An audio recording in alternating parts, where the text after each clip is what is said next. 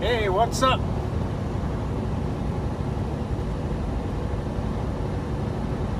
Let me my earpiece on. Okay, that should probably be better. So, I was wondering today, does anybody do the speed limit anymore? Anywhere? Ever? For any reason? I, I don't get how fast people drive, and don't get me wrong, I, my nickname is Rebel, and I don't believe in a lot of laws. I think most of them are just a bunch of BS.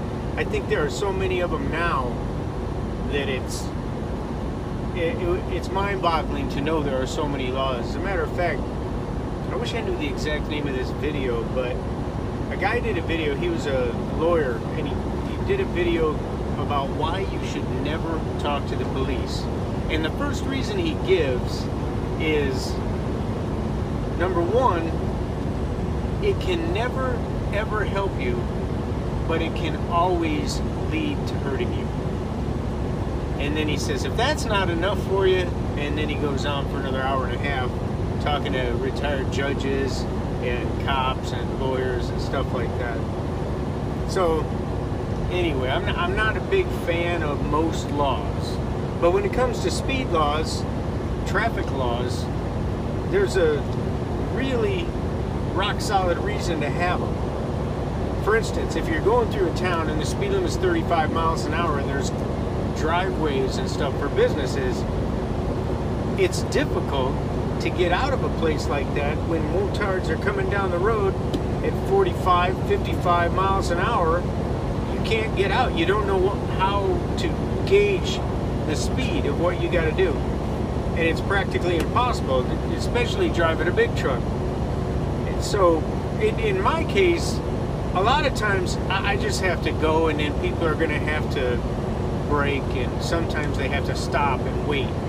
It just works out that way. It's it, you don't want to, but if I sit there all day waiting for people to to allow me some space, it's never going to happen, or very li- unlikely.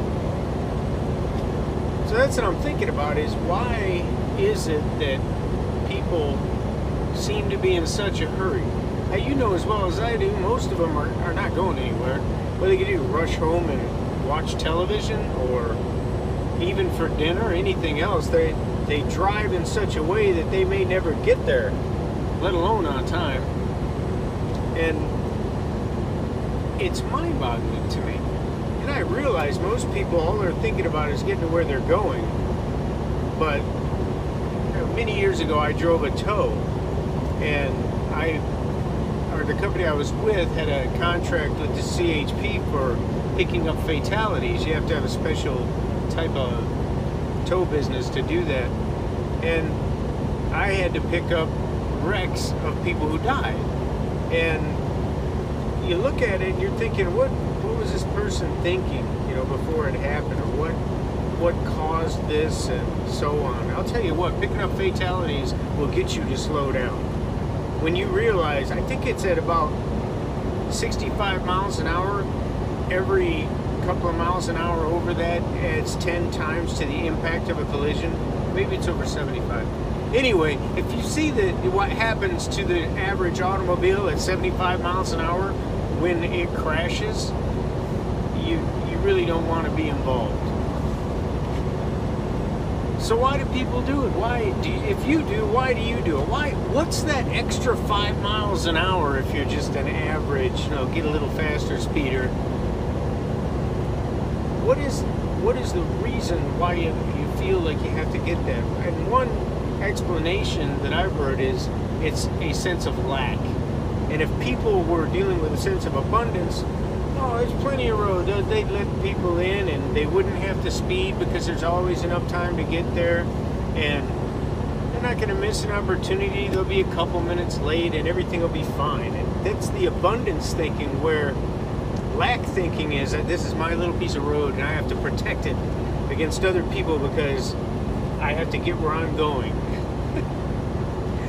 so I don't know if you speed or not, or whether you agree it's a, it's a sense of lack, but that's your thing to think about for today, and that's all I got. Talk to you tomorrow. I'm out.